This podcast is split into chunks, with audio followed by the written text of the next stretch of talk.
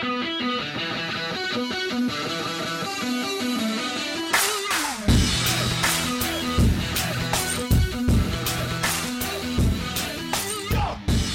right, guys, welcome in to today's episode of the Southeast Hoops podcast. It is Wednesday, September the twentieth, two thousand seventeen, and if I sound a little bit different, which I can't tell listening back on my end, if I sound a little bit different, uh, I have been very busy the past week uh, moving and all that stuff, so I'm getting my, my new setup here, uh, so if I sound a little bit different, if there's more of an echo, Uh, we'll work on that here over the next couple weeks. But for now, on today's episode, really just wanted to kind of talk about, uh, you know, I, I talked about Athlon Sports coming out with their preseason magazine not too long ago. I was excited to, to have the opportunity to write the Auburn preview for, for Athlon Sports and have some input on the S E C section.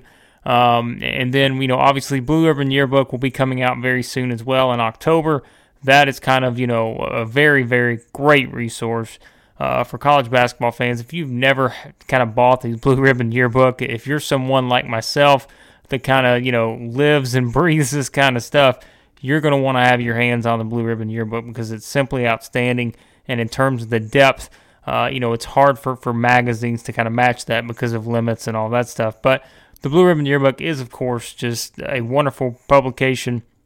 Uh, Chris Dortch, who we've had on the Marching to Madness podcast here this offseason, and we will probably have him here on the Southeast Hoops podcast at some point this upcoming season.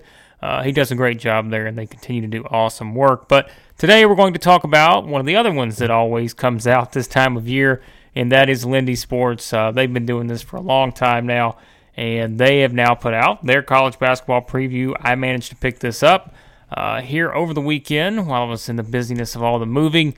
And uh, a couple things caught my eye. Now, you know, we talked about Athlon. We've talked about all the preseason rankings that have come out uh, at various places, E S P N, C B S, all those places where you've had different people doing their, their power rankings in the preseason for the S E C. And so we've, we've always gone through, talked about that, kind of compared. Uh, and while, you know, I think with this, I'm not going to go through the entire thing, which we will at some point. But for today, there are two particular rankings that caught my eye um, within Lindy's, and I think let's start with, you know, the number three team. And the number three team in, in Lindy's magazine is Georgia.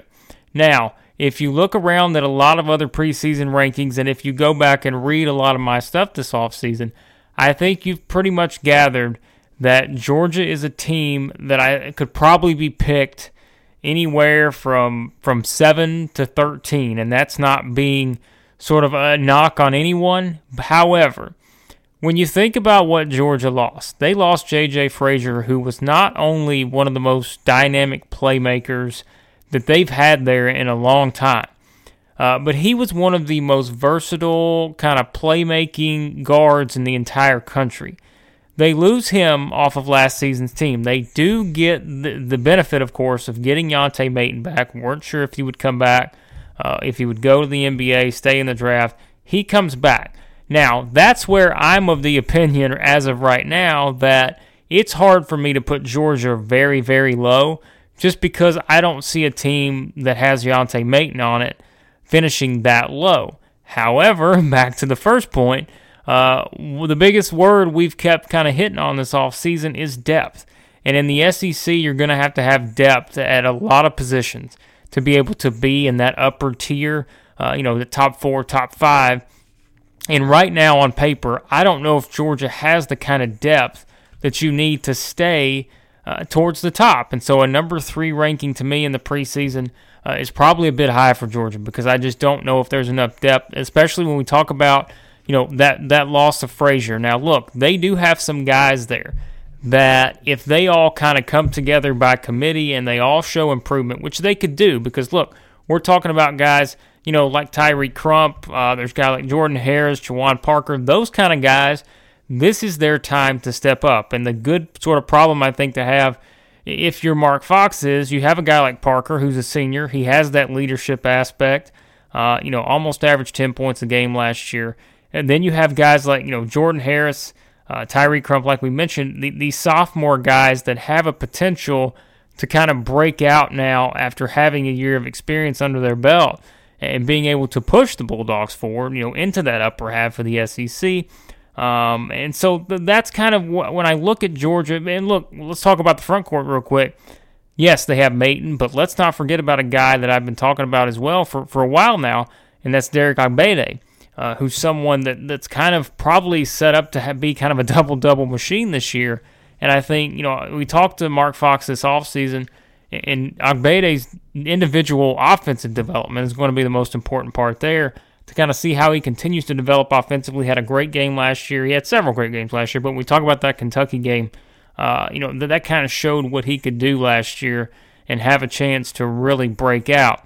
Um, and so front court's not an issue, but that back court, losing someone like Frazier, are they going to be able to have someone there that can get the ball where it needs to go? Uh, because, look, we look back at last year, and the expectations kind of were this, you know, this top five S E C kind of ranking last year um, because – they had Frazier and Maten, and we thought that combination and then the guys around them, you know, the guys we just mentioned, like Parker, Ogbeide, those kind of guys would help push this team forward. It didn't happen, and we all know what the injury situation was for Maten late in the season. So now without Frazier, how do you move forward, and can you have that same type of playmaking ability in the backcourt? Because you're going to have to if you're going to want to win in the S E C this year, because we keep talking about that depth in the backcourt all the way around. And we're about to talk about another team that has that depth in the backcourt but doesn't exactly have it in the front court.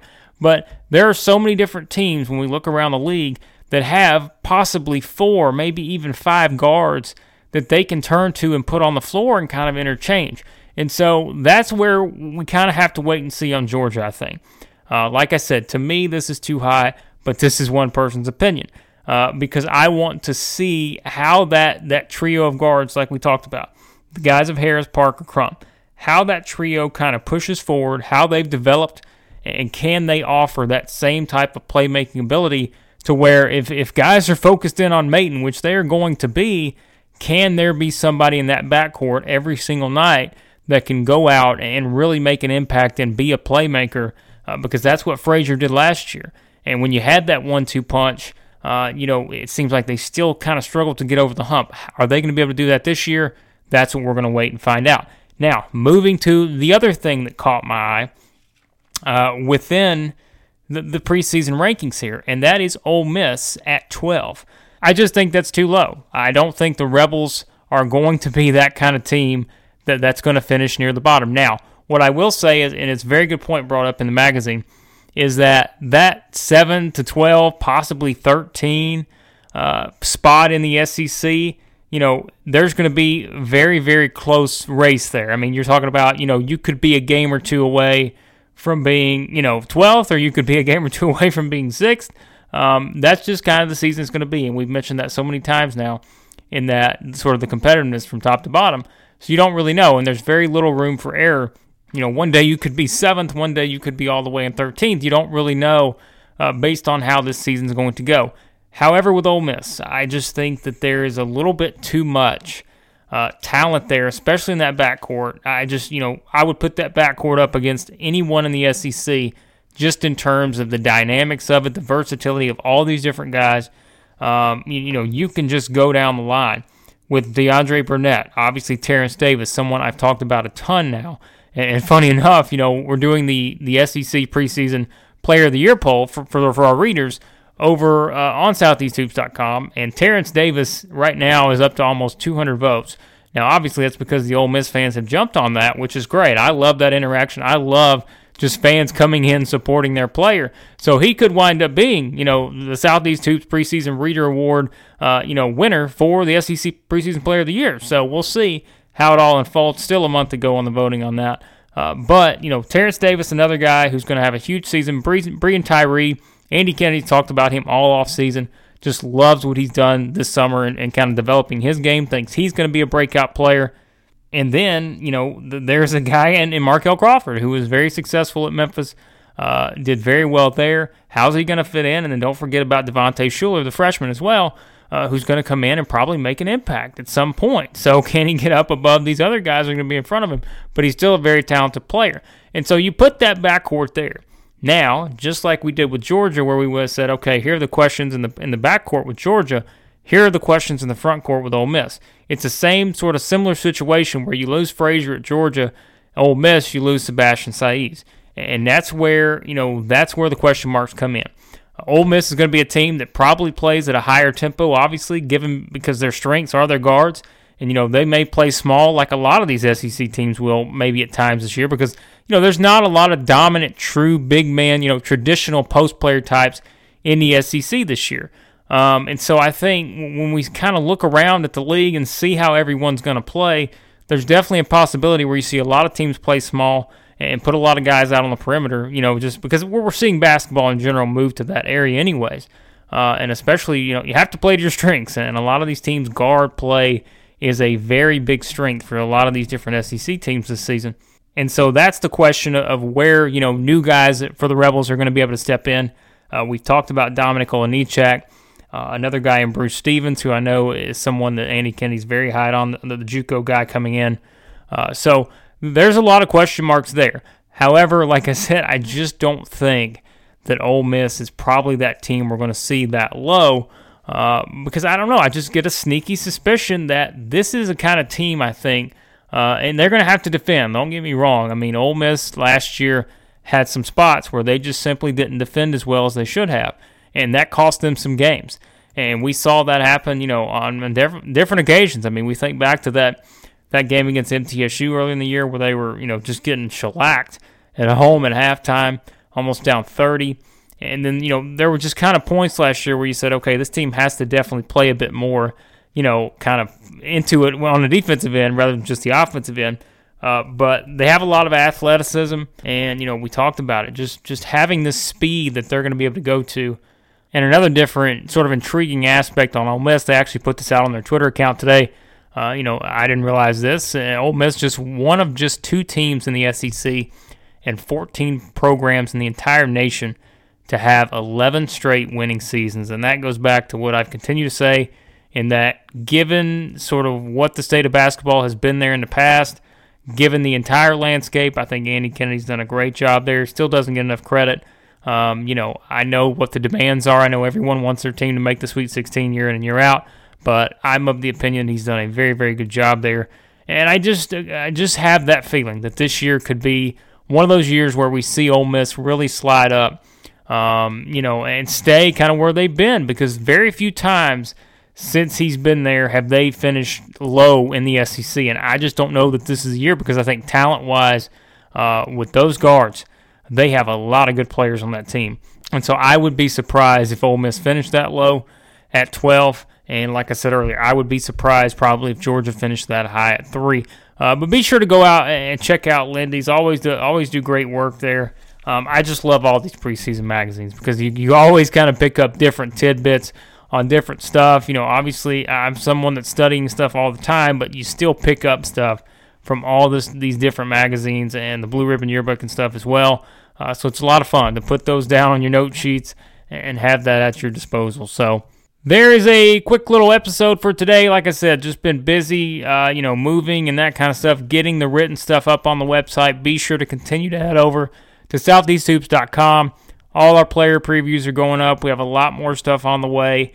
Uh, now that I'm getting settled in here, uh, a lot more stuff coming on the written side as well, as well as, like I've continued to say, our new writers, and we're adding more writers as we go. Uh, so there will be a lot more more stuff coming your way. And be sure, if you haven't already, mentioned it earlier, vote in the S E C Preseason Player of the Year poll.